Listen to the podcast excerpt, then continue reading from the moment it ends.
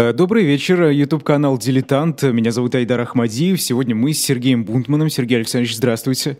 Добрый вечер. Да, расскажем об очередном тиране в программе «Соцсети тираны. Происхождение видов». Э, и сегодня адмирал, флотоводец, ученый-океанограф, полярный исследователь, лидер белого движения во время гражданской войны в России, верховный правитель России Александр Колчак. Вот эм, такие длинные регалии. И, Сергей да. Александрович, знаете, вас уже спрашивают здесь, а почему mm-hmm. именно Колчак? Ведь он номинально всего лишь верховный правитель России. Вот что это такое? А, вот смотрите, а, мы разбираем деятельность, например, а, Александра Керенского, который был всего а, ну, месяца три по-настоящему 3-4 месяца был руководителем Временного правительства и стоял во главе России. Мы его разбираем, действительно, его политику, его ошибки, э, его заслуги, если они есть, разбираем его политику. Колчак был верховным правителем России на огромной территории э, в течение, ну, меньше, чем двух лет, конечно, но, во всяком случае, фигура настолько яркая и настолько олицетворяющая Э, олицетворяющее движение антибольшевистское в гражданской войне, э, что мы не можем пройти мимо. Тем более сегодня 7 ноября, и э, вот всех тиранов, которые сидели в это время в центре, э, тогдашних и будущих, э, и состоявшихся и несостоявшихся диктаторов, э, мы еще когда-нибудь разберем. Они больше у нас на виду. Э, Колчак же Э, это человек, вокруг которого гражданская война продолжается наиболее интенсивно даже сейчас. Вот одна из исследовательниц э, жизни Колчака, вот когда речь э, шла несколько раз о реабилитации, политической реабилитации, юридической реабилитации Александра Васильевича Колчака, она говорила, что если вы спросите например, сибирского крестьянина или горожанина 19-20 годов, и спросишь вот из-за белых или за красных, а, он чаще всего, если это не активист и не, там, не активный а, какой-нибудь деятель партии, то он а, пожмет плечами и скажет, что, в общем-то, не знает. Потому что его задача была выжить в то время, Э, пережить эту бурю.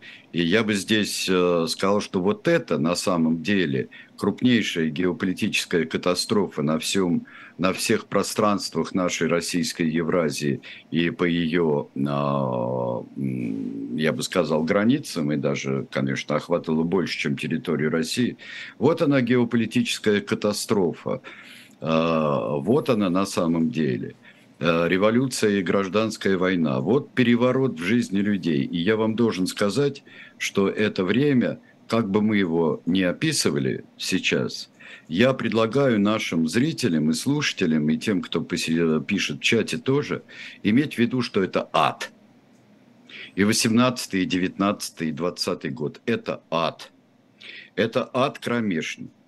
А, в имеющей очень много недостатков книге Буровского и Веллера «Гражданская война», а, что меня в ней привлекло в свое время, это обилие карт а, гражданской войны, на которых не только, как у нас в учебниках истории здесь, наступление армии Юга России, будь то Деникина, наступление с востока войск Капеля или Колчака, на севере Юденича или Миллера, а это невероятное разнообразие всевозможных сил и пробольшевистских, и антибольшевистских, и временных союзников тех и других, а всевозможные правительства, которых э, в каждой губернии по 10 штук.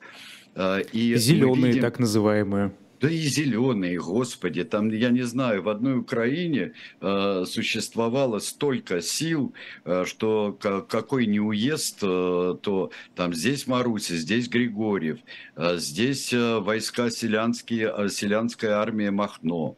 И столько мифов вокруг, например, э, что армию Махно ей приписывали то, что делали другие атаманы, делали мелкие атаманы. И все это в целом называлось «Стоит устроить погром в местечке», кому-нибудь, или Григорьеву, э, или Сечевым Стрельцам, или э, Петлюре, или Красной Армии э, Буденова, например, которая там лютовала как могла, или полякам, то это будет скорее или, там говорят, красные и белые, или Деникинцам, которые очень много, или Махновщина. Вот Махновщиной называлось все, что угодно. У Колчака в его огромном, в его огромной Колчаке, как это иногда называли в это время, существовали э, такие силы и в его армии, и не в его армии. Существовала крупнейшая сила, такая, как атаман Семен.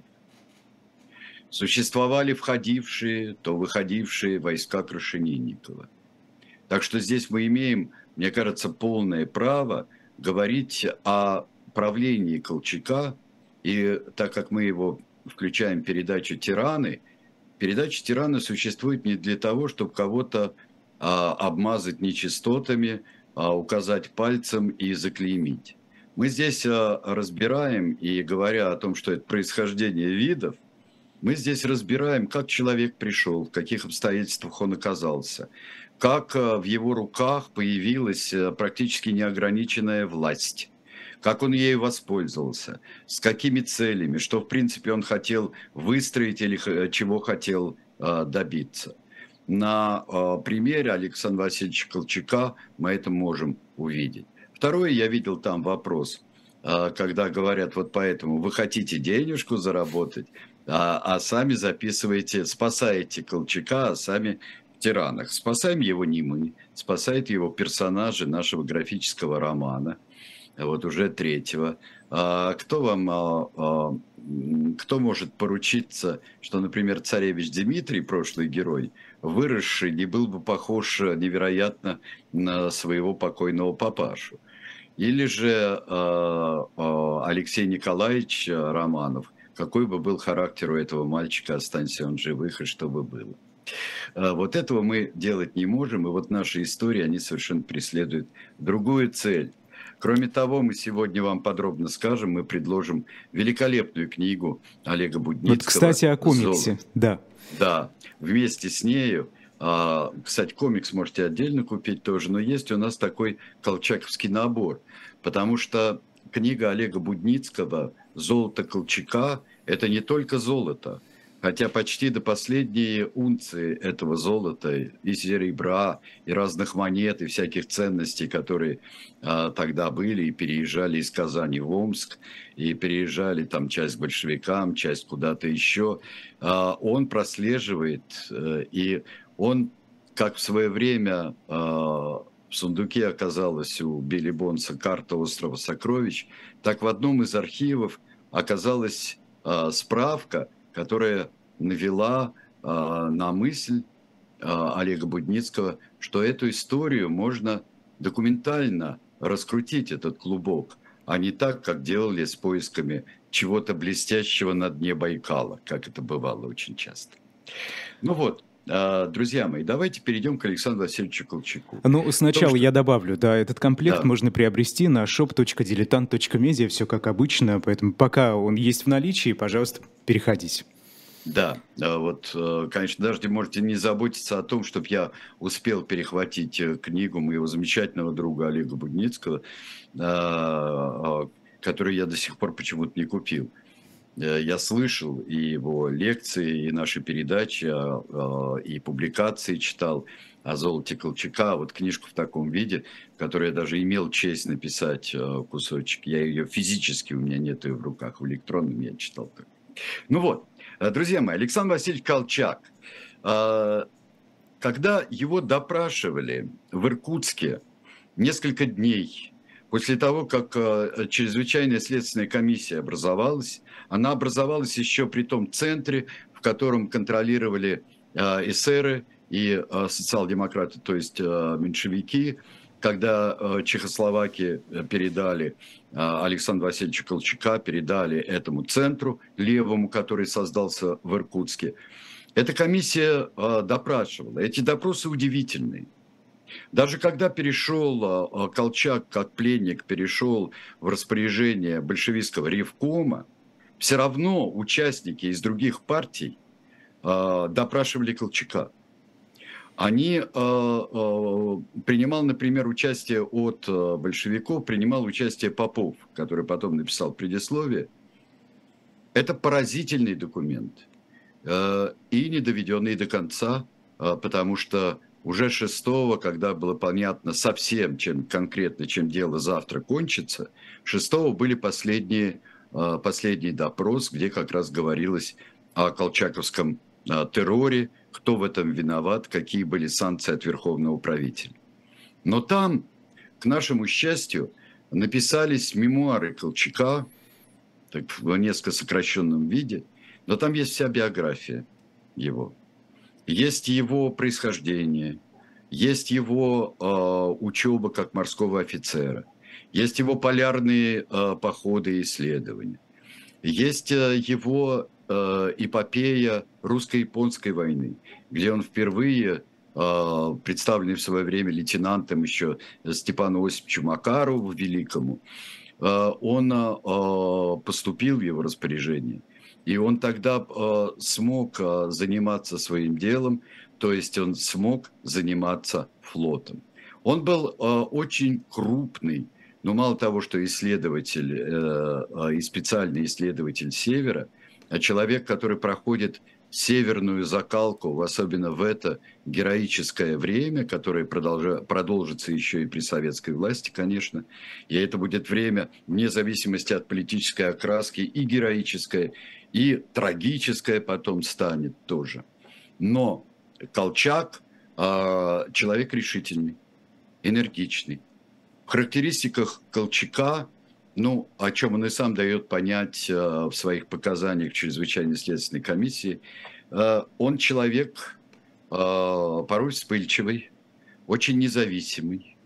Когда он будет заниматься после русско-японской трагедии который заключается не только в Цусиме, а заключается в необычайном совершенно отставании техническом и э, организационном отставании русского флота, Колчак э, будет один из тех э, молодых людей.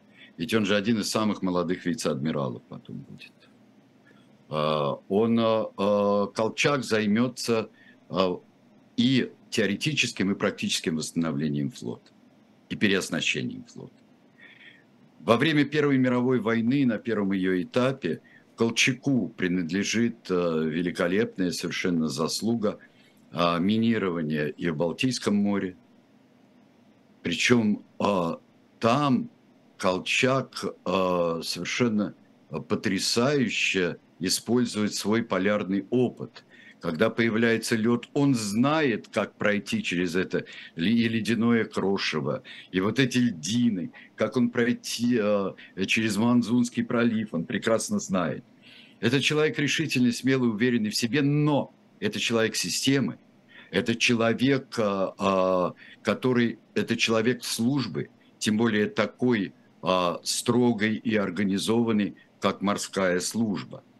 Он никогда не рвущийся в великие стратегии, не тем более человек, который рвется в политике. Вообще на флоте это было не принято. А, и а, как-то у нас у всех, а, у советских и постсоветских людей, нам кажется, что вот адмирал Колчак, и мы его рассматриваем почти что как диктатора адмирала Хорти, который вот ха-ха-ха, венгерский адмирал, там никакого моря нет, но он адмирал Австро-Венгрии был. И мы думаем, что вот моряки а, так а, а, запросто могут заняться политикой и могут заняться государственным строительством или а, государственным разрушением. Вот государственным разрушением моряки, матросы как раз и очень занялись серьезно после февральской революции. Прямо за полгода, наверное, 7 месяцев до февральской революции Александр Васильевич Колчак э, был назначен командующим Черноморским флотом.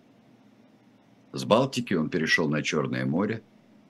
Э, писали и злые языки, и добрые, что у Колчака не было вот именно командования ни группами кораблей, ни соединениями морскими, ни тем более целым флотом, как бы мал хоть и славен ни был Черноморский флот.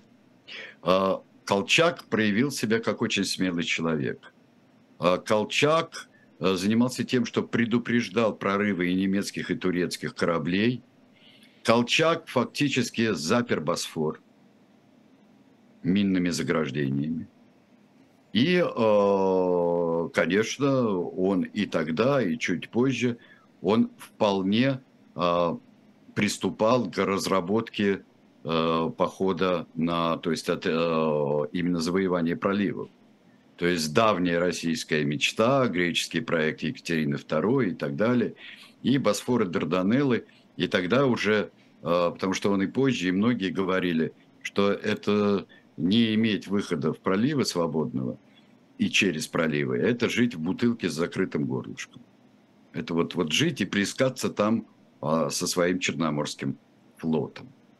А, Колчака там преследовали события а, очень тревожные, потому что тогда как раз произошел взрыв на флагмане Черноморского флота линкоре императрица Мария.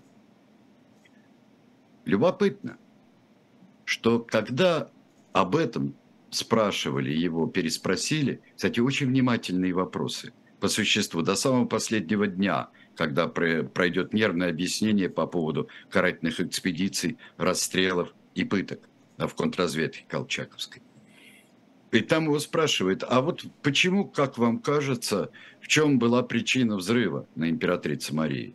Это очень интересовало следственную. Вообще, очень неглупые люди там сидели. Иркутск. А, да, в Иркутске. И он отвечает, по всем расследованиям моим и соображениям, которые делались, я не вижу здесь э, злого умысла того, что мы бы вот в наше время назвали бы террористическим актом. Я не вижу.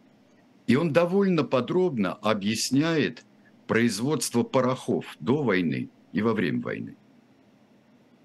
И он говорит, что появившиеся из ускоренного производства, появившиеся примеси, нестабильность и порохов, которые отдельно вот в пакетах для орудий главного калибра, например, и порохов, которые содержались в снарядах более мелкого калибра, это все могло просто могло взорваться в одночасье. Кстати, он очень храбро а, пришел, а, подошел к кораблю, отогнал все, всех остальных, подошел к кораблю, который а, был а, в беде. Он, и он обследовал корабль, в общем-то, с риском для жизни. Человек был храбрый, ничего не поделаешь. Э, кто бы о нем что ни говорил. Э, далее мы видим февральскую революцию. Колчак ее принял довольно спокойно. Он в это время беседовал с великим князем Николаем Николаевичем, которого очень уважал, в Батуми на Кавказском фронте беседовал с ним, и вот как раз э, строили некие планы, и э, там он узнал. Он узнал это из сообщений э, радиостанций турецко-немецких, где он по оборотам узнал, что не русские писали, болгары писали, что происходит э, в Петрограде. А он выпустил несколько заявлений, несколько приказов, чтобы этому не верили, пока не придут из Петрограда известия. Ну, пришли, Говорят иногда, он нарушил свою присягу и одним из первых присягнул Временному правительству. Кто он был? Монархист? Спросите любого офицера, говорил он, до войны. Монархист он или нет, он, или какой он партии принадлежит. Он просто человек существующей страны. Он служит существующей стране. И если абсолютном упадке находившаяся армия к 17 году могла быть вытащена, приведена в порядок и с честью продолжить участие в войне, как считал Колчак, то пусть это будет временное правительство, безвременное правительство, монархия, республика, вот что угодно. Только чтобы, э, а, армия не пала, Россия не потеряла свою честь перед союзниками – Германия не смогла победить в войне, и чтобы не было мучительно стыдно, если наоборот Германия проиграет, но без участия России. Вот что говорил Колчак. Мы знаем историю дальнейшую, э, что Колчак налаживал очень, э, я бы сказал, конструктивные отношения э, с комитетами и советами в Севастополе, Крыму, в Одессе. Налаживал очень четкие взаимодействия. Главное, не бузите, офицеров не убивайте, как на Балтике. Сохраняйте дисциплину, рабочие поставляйте то, что нужно, обсуждать условия можем, ради бога, сколько угодно. Но потом ситуация изменилась, а, потому что э, все это перебросилось и на Черноморский флот, все с Балтики перебросилось. И э, завершающим моментом его службы на Черном море э, было то, когда стали разоружать офицеров. Причем есть документы, есть заявления, где Колчак говорит, что вот смотрите, офицеры рассыпаны небольшими группами по кораблям и судам. Один к пяти, один к десяти, не больше их концентрация на кораблях. Чего вы боитесь? Сейчас война, и они делают свое дело. А, собственно, Нет почему начали разоружать? А потому что опасно. Они обнаружили контрреволюционный монархический заговор офицер, якобы. Восстановление монархии. Тогда об этом шла речь а, летом 17 года. Конечно, были и большевистские агитаторы. А Колчак приказал всем разоружиться, не сопротивляться. Пусть так будет. Свое оружие, это правда, он бросил за борт. Сказал ли он при этом, я японцам его, э, японцы мне его вернули, а вот а вы от меня его не получите. Вот. Э, он по, поехал в Петроград. Он вышел в отставку, он, он э, оставил заместителя, оставил нового командующего Черноморским флотом, поехал в Петроград выяснять. Никак не мог поговорить с Керенским. Ну, никак не мог. И э, Керенский был, кстати, настроен гораздо жестче э, к матросам, как, э, например, как штатский. Гораздо, гораздо жестче был к э, отпускам, например, солдатским и матросским, э, чем понимающий, куда зашла э, война Колчак. Колчака отправили в почетную ссылку – с, с помощью американской делегации, которая, а вы не научите нас минированию. И он отправился в Соединенные Штаты через Великобританию, где посмотрел, как у них дело идет. А, посмотрел, очень все это пригодилось э, э, бы ему, если бы он продолжал службу на флоте. В Соединенных Штатах, э, в общем-то, он узнал, что никакой Дарданельской операции, в которой он мог бы помочь а, американцам не предвидится. А, его, а, он сказал, что он будет служить англичанам, когда его уже отправили назад на японском пароходе. В Японию, что англичане были бы не против, если бы он служил на Месопотамском фронте, где существовал и морской театр тоже. Но так получилось, что он вот проезжая через Китай, уже события, события были – а, настолько зашли далеко. Это 18-й год.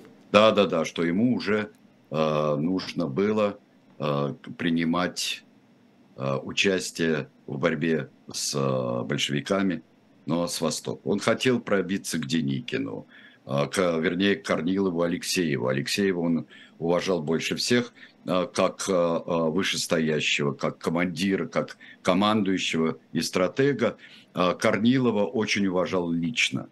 Э, потому что считал, что так как он был один из, одна из кандидатур в диктаторы, э, возможные э, летом 17 года в Петрограде, но Корнилов это мог сделать не хуже, а то и лучше, если бы ему дали.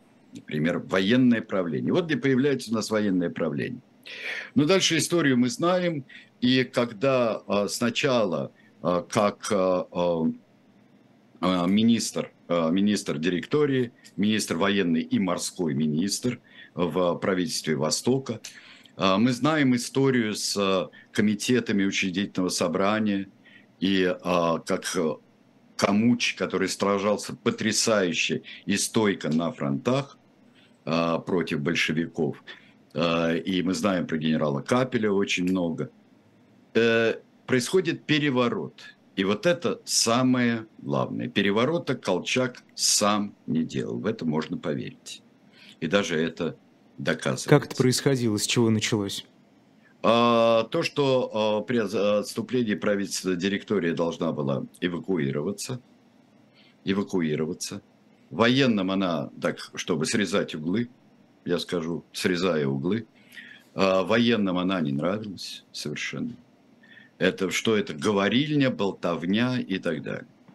Они э, свергли директорию и э, предложили после некоторых размышлений а, а, генерал Болдырев должен был стать а, военным главнокомандующим. Но они решили передать, вот путь чистый, это только так можно сказать, решили передать верховную власть одному из военных и выбрали Колчака. И он в конце концов согласился. Почему, момент, ему, когда... почему именно его? Что, что привлекало? Он привлекал нестандартностью решений решительностью. Я бы не жестокостью. Тогда бы надо было Дидерикса назначать или вызывать там Краснова со шкуру откуда-нибудь еще. Или просто назначать властителем всей Восточной России атамана Семенова, например. Чудовищная совершенно личность. Но эти варианты как-то рассматривались или они да сразу нет, были отброшены? Не никак не рассматривались. То есть создавался новый и важнейший центр сопротивления – а, имевший за спиной гигантскую территорию, имевший за спиной а, союзников, имевший за спиной английские, американские, французские и японские миссии, имеющий какое-то количество войск и имеющий, внимание, самое главное, чехословаков. Вот это чехословацкий корпус из бывших военнопленных австро-венгерских которые, э, в общем-то, э, сочувствовали больше России, чем Австро-Венгрии, которые э, подчас находились в очень тяжелых условиях в плену в русском.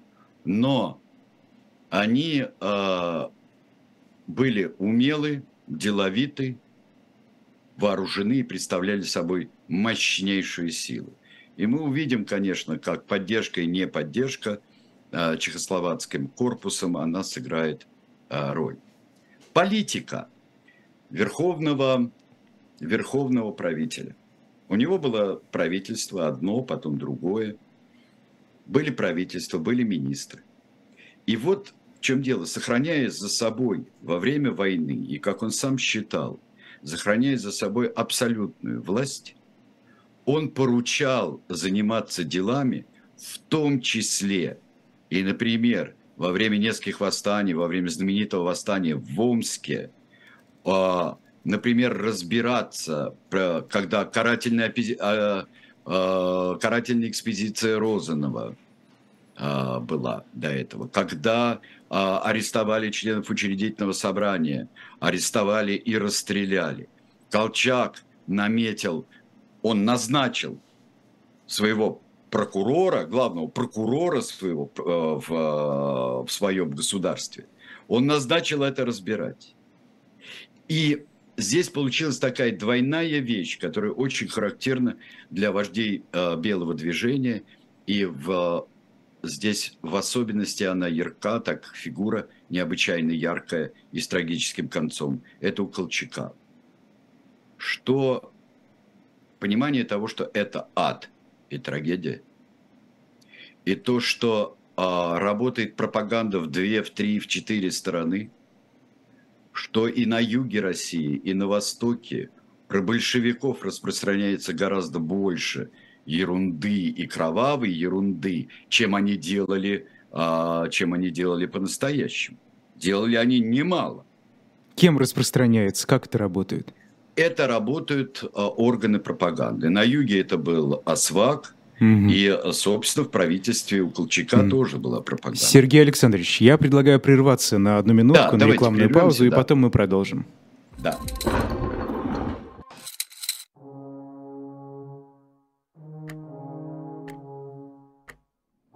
Кто этот человек? Герой или преступник? Защитник или диктатор? Спаситель России или ее узурпатор?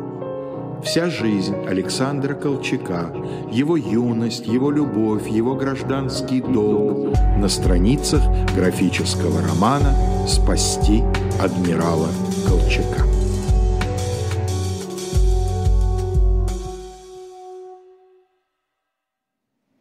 Продолжаем «Тираны происхождения видов». Адмирал Колчак сегодня. Ну что там с ним дальше происходит, Сергей Александрович? С ним дальше происходит э, э, много очень важных вещей. Он человек нездоровый. Э, у него плохо с легкими. Как было плохо с легкими, так и остается. С детства или на службе где-то заработал? Он, э, я думаю, что это и с детства, и довольно слабые легкие, и это север, и это э, разные испытания, ну, в общем... Суровые его, условия. Но ну, он легко, но он легко заболевает. Причем заболевает э, э, не простыми простудами, а сразу у него воспаление легких начинается почти. Много раз это было. Там ключевое воспаление легких как раз во время Омского восстания, когда все это безобразие происходило. Но вот э, теперь я очень хочу, чтобы мы поняли, говоря о том, что и что это ад, и что гражданская война не кончилась до сих пор. И вот когда я упоминал исследовательницу, писавшую о том, что спроси у человека тогда, у простого человека, за кого он, а, он пожмет плечами, кто не будет трогать. А, кто там, спроси в украинском местечке – спроси, спросите евреи. Это, это ерунда, что все евреи были полностью за большевиков. Это тоже часть осваговской пропаганды и так далее, и мифа была. Спроси, вот кто не будет убивать? Вот я того, кто крестьянина спроси, кто отдаст мне землю, кто даст ее спокойно возделывать. А спроси торговца, кто, если меня не будут считать спекулянтом, и что вот кто не будет расстреливать э, за любую куплю-продажи и за любые подставки. А почему вот такая нерешительность? С той властью я буду. А, у населения? Да. Ну, потому что это трагедия. Это трагедия населения. Они даже не хор огромное количество. Их призывают, кто-то идет добровольцами, но это после диких каких-нибудь событий. А, идут партизаны, идут в, кра- в Красную армию, идут к добровольцам, идут а, к Капелю, идут а, вот к Колчаку, а, идут. Э, уходят, потом попадают в плен, там далеко не всегда расстреливали. На втором этапе, э, позднем этапе войны просто переходили сотнями и тысячами переходили из одной армии в другую. Это э, и существуют идеологи, существуют командиры. В центре красные, на периферии, на периферии белые, условные. Вот, и существует гигантская масса населения, которая страдает – при этом, и которая тоже криминализируется очень во многом. Люди начинают грабить, там Деникинцы устраивают погром, например, э, или Атаман Григорьев, а за ним там едут подводы с селянами. Дограбливать то, что. Это всю Первую мировую войну страна зверела, ожесточалась возвращались люди, которые вот в этом аду побывали. И возвращались они, вернулись не как там во Франции или даже в Англии к достаточно мирной жизни, тяжелой, но мирной, но они вернулись к еще более, разор... в еще более разоренную страну. И кто ее выведет? Никому это не было понятно. Знал ли Колчак? Колчак, который знал, что это э, жесточайшая война. А, знал, отдавал ли он распоряжение. Да, отдавал жестокие распоряжения. Но он, например, никогда не писал приказы там, о семи пунктах, что можно сжигать деревни там, со всеми жителями, если там и децимация всего населения. Он знал, что Розанов это делает. Он перепоручал прокурорам, и прокуроры жалели того же самого Розанова и отпускали, а, в общем-то, с тихого а, не то что одобрения – закрывание глаз. Закрывание глаз на зверство – это, между прочим, это несчастье любого достойного э, белого вождя, кстати говоря. И красного тоже. Потому что когда лютует шестая дивизия э, первой конной армии, лютует Апанасенковская дивизия, да, то тут э, уже когда абсолютно не умоготу, тогда принимают э, меры и там кого-то расстреливают, зачинщиков безобразий, погромов, нарушений дисциплины, э, мародерства и всего остального. Колчак. Колчак в чем-то другом у него была жесткость позиции, которая делает его обреченным.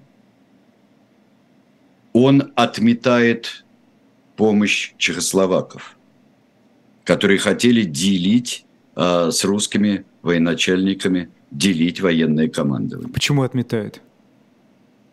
А в общем-то это не ваше дело, сказал. Не ваша страна.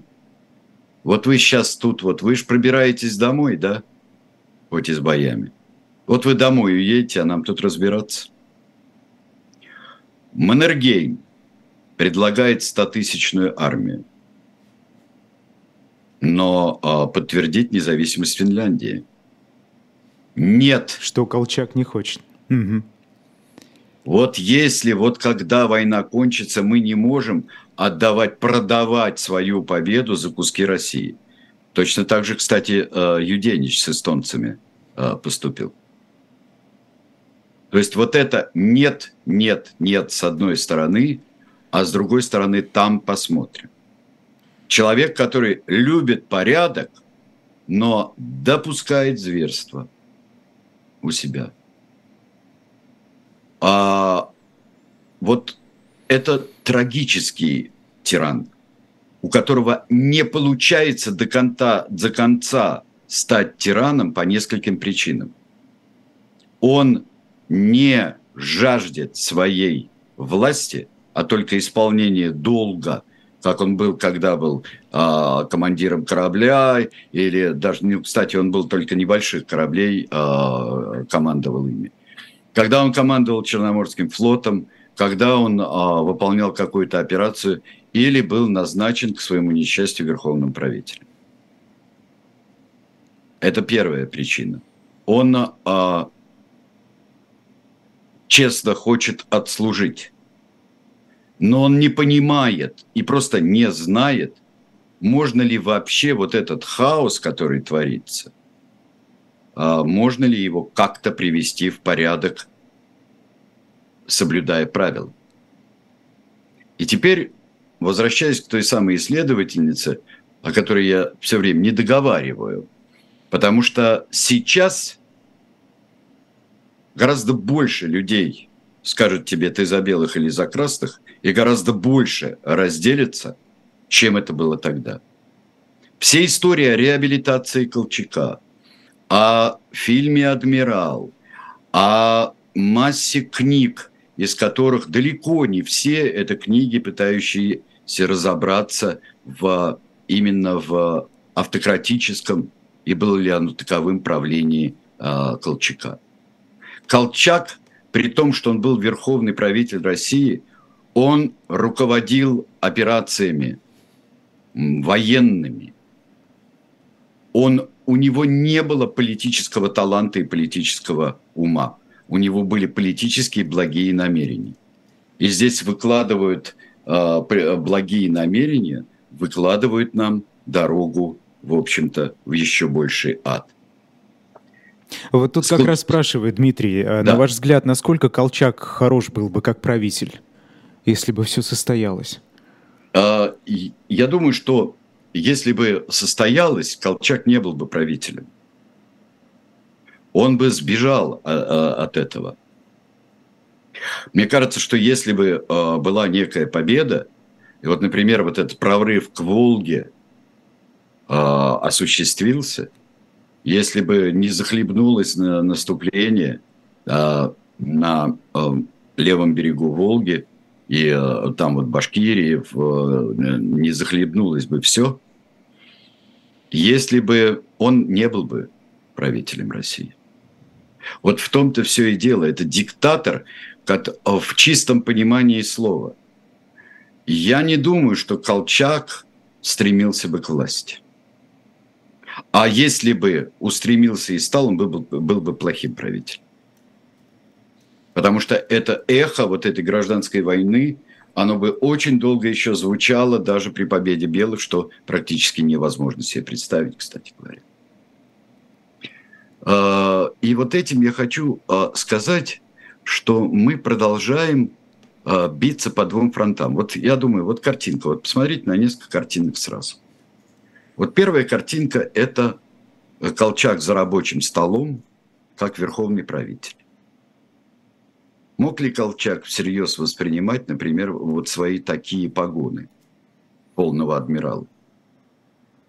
Когда его производят в адмиралы из вице-адмиралов, когда его производят какие-то странные, непонятные люди, появившиеся, какие-то штатские его производят. Ни государь, ни командование все а, военно-морским флотом, например – ни даже какой-нибудь, если республика, не президент республики и не большой настоящий парламент, а какая-то группа. Другой Колчак, посмотрите на него, это Колчак при аресте. Колчак при аресте. А дальше вы посмотрите о памяти. Теперь посмотрим. Колчака расстреляли, мы не уверены где – то ли на берегу реки и бросили в э, прорубь, как об этом писали участники мероприятия, то ли все-таки его застрелили э, во дворе тюрьмы. И, э, может быть, стоит где-то искать его могилу или не стоит искать. Но есть условная могила и вот крест на ней, который вы увидели. А вы сейчас должны видеть большую такую фотографию. А теперь посмотрите на памятник жертвам Колчаковщины, 25 год. Это большой, большой монумент. Причем жертвы Колчаковщины – это не жертвы Колчака. Да, в Генеральной прокуратуре, в каких-то делах там намекают на то, что Колчака не реабилитируют, потому что у него фактически по локоть руки в крови, что он якобы даже сам пытал.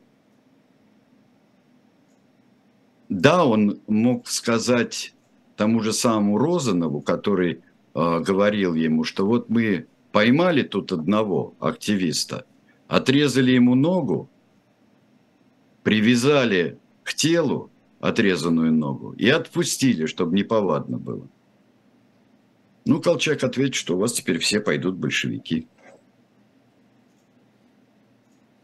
Вот из-за того. Вот посмотрит, и все пойдут в большевики теперь. Вы не знаете людей. И это все, что он сделал. Врангель пытался, пытался сделать гораздо больше в Крыму, на гораздо меньшей территории пытался. Он осуждал, он расстреливал погромщиков. Он отправлял пароходами э, в никуда просто. Лучше э, уезжай. Командиров, которые э, допускали мародерство, издевательство над мирным населением и так далее. Колчак или не видел этой возможности, или был настолько занят э, всеми делами э, э, военными, что не обращал на это внимания, лишь бы тылы были спокойны у него. Колчак не мог э, закрепить свое правительство в глазах союзников. Союзники находились в диком положении на самом деле. А вот кого признавать? Кого пускать на Парижскую конференцию сначала? Кого признавать, кому по-настоящему помогать так, чтобы э, была отдача за кредиты. Кто эти люди? Совещание, которое, которое было там, это бывшие, бывшие послы э, России в разных странах, которые присутствовали часто, не имея денег э, от, своего, от своего имени. Вот где часть, кстати, золота и часть э, старых кредитов, куда она ушла, кстати говоря. И он оказался вот такой вот правитель ничего. Ну и потом, я думаю, сейчас очень много э, в мифе о Колчаке и, и красном и белом мифе о Колчаке очень много рассказывает о его личной жизни, о его жене, которая уже была в это время в эмиграции с сыном Ростиславом, и об Александре Тимиревой, который, кстати, не представил как свою. Мы можем считать ее вашей гражданской женой, а, говорили а, Следственной комиссии. Он сказал, нет, это будет некорректно. Он ее и выгораживал, с одной стороны. Был ли он человеком нервным и разбросанным? Вряд ли. Он был человеком вспыльчивым, не очень здоровым, очень сообразительным, очень целеустремленным, но задача превосходила все его возможности. И поэтому он, он и, э, позволял делать контрразведке то, что она делала. А как, э, а как мы понимаем, э, проходимцев было столько. Мы сейчас прекрасно ведь понимаем с вами – дорогие друзья, мы прекрасно понимаем, что э, есть люди, которые под предлогом любой, какой бы то ни было идеи занимаются, если нет силы над ними, сдерживающей, с удовольствием занимаются убийством и мародерством. Это делают. Это не зависит ни от происхождения, не зависит там, ни от статуса интеллектуализма, а это зависит от, и от обстановки, которая просто превращается в сумасшедший дом, в адский сумасшедший дом, как это было в гражданскую войну. И э, зависит от собственных качеств человека. Такие вещи... тюремный эксперимент, пожалуйста, как пример. Так, да, конечно, да, сколько раз, сколько раз это было, э, проводилось или описано. И вот если бы, вот я не знаю, может быть, это жестоко по отношению к человеку, но, наверное, к его памяти нет, не было. Если бы а, если бы Александр Васильевич Колчак э, сам бы бросился за борт, чего он не мог себе позволить, потому что для него самоубийства не было, вместо своего оружия на Черном море, мы бы его помнили как замечательного моряка, умнейшего полярного исследователя, человека, который э, минировал Балтийское море, который запер Турцию э, в Босфоре. А, мы вспоминали о нем вот без этого. Но что мы можем сказать? Он принял на себя ответственность.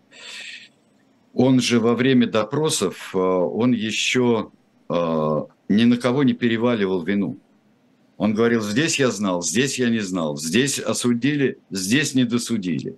Там тех же самых авторов массовых расстрелов, пыток и безобразий. Трагическая фигура, при этом, а, наверное, все-таки тиран. И вот если бы тогда а, не случись его верховного правления, ну, наверное, вот посмотрите сейчас на памятник, который э, скульптор Клыков э, сделал в, в Иркутске, наверное, это был бы другой памятник. Это был бы памятник человека, может быть, э, да, в морской фуражке, но, может быть, в северном уже одеянии, это был бы совершенно другой портрет. И э, мне кажется, вот эта нежная любовь, которая его преследовала последние годы, она никак не связана ни с, с его деятельностью, никак не может не оправдывать, не усугублять. Это, во-первых, это э, дешевый фрейдизм, а во-вторых, простите меня, но любовь Клареты Питачи, нашей подруги, и подруги одновременно Бенито Муссолини, была очень трогательная. Да и любовь Евы Браун э, и э, Гитлера, и их брак в бункере был, это трогательная история. Говорит ли это в пользу или против э, человека? Ни в коем случае. Если мы можем за пять минут ответить на вопросы или какие-то соображения. Давайте попробуем, да. А был ли шанс стать Деголем? Это другая история. А, это другая история, мне не кажется, что был шанс. Здесь э, а, можно было только а, признать оккупацию России. Там было национальное чувство, а здесь оно было раздроблено, национальное чувство, по разным его оттенкам. И не было явной оккупации чужой страной. Угу. Белое движение проиграло, потому что народу господа снова были не нужны, пишете. Ну, не, не совсем правильно, потому что это э, э, были моменты и были времена, где гораздо лучше жилось не при господах. Вот вы знаете, что меняли Колчаку, когда э, против него началась пропаганда на Черном море? Что он, во-первых, э, землевладелец крупнейший, поэтому он это защищает и хочет э, и проливы, и Черное море, потому что он крупнейший малороссийский э, землевладелец. Он сказал, приходите и берите, если найдете. Этого нет. А, в начале XIX века а, его предок продал а, то имение, которое им дали. Вот, когда-то. Нет, я думаю, что дело не в этом. Дело не в этом, а дело в том, что схлестнулись очень одна очень жесткая и центральная сила, умевшая из своей демагогии и из изменяемости своих постулатов сделать такую прочную идейную базу, как это сделали большевики. А, а белые чаще всего оставляли до победы размышления об устройстве России. Мог ли Колчак стать Франко или Пиночетом, спасти страну? во-первых, от чего Франко спас страну и спас ли он ее? Это последующая деятельность. Я думаю, что а, Колчак, ну, он бы, конечно, умнее гораздо сделал, если бы отошел от этого. Он не был, он не был способным диктатором. Колчак не был способным диктатором. В начале... Врангель мог бы, наверное. В начале эфира вы говорили, что моряки э, не идут в политику и не, не занимаются ей. И вам тут э, припоминают Кронштадтское восстание. Вот я про то и говорю, матросы. А, это вот так матросы. называемый а, третий путь. Я говорю, а, эти коренное офицерство а, такое вот а, традиционное морское офицерство довоенное. Кронштадтский мятеж – это была потрясающая вещь, которая не ограничивается одними матросами. Это был а, так называемый третий путь революции. Не то, чтобы он появился только в 21 году, как а, Кронштадтский путь а, революции или путь, а, Тамбовский путь революции. Эти вещи появлялись а, во многих местах. Вот такое, не то, что без а, там, большевиков, советы, а то, что появлялось именно желание народовластия, а не новой диктатуры неизвестно кого получается так. И моряки, моряки сыграли потрясающую роль. Матросы именно, вот матросская масса сыграла. Колчак говорил на Черноморском флоте, рабочие в Севастополе гораздо дисциплинированнее и гораздо менее анархичны, чем команды наших кораблей. В один из тяжелых моментов он говорил.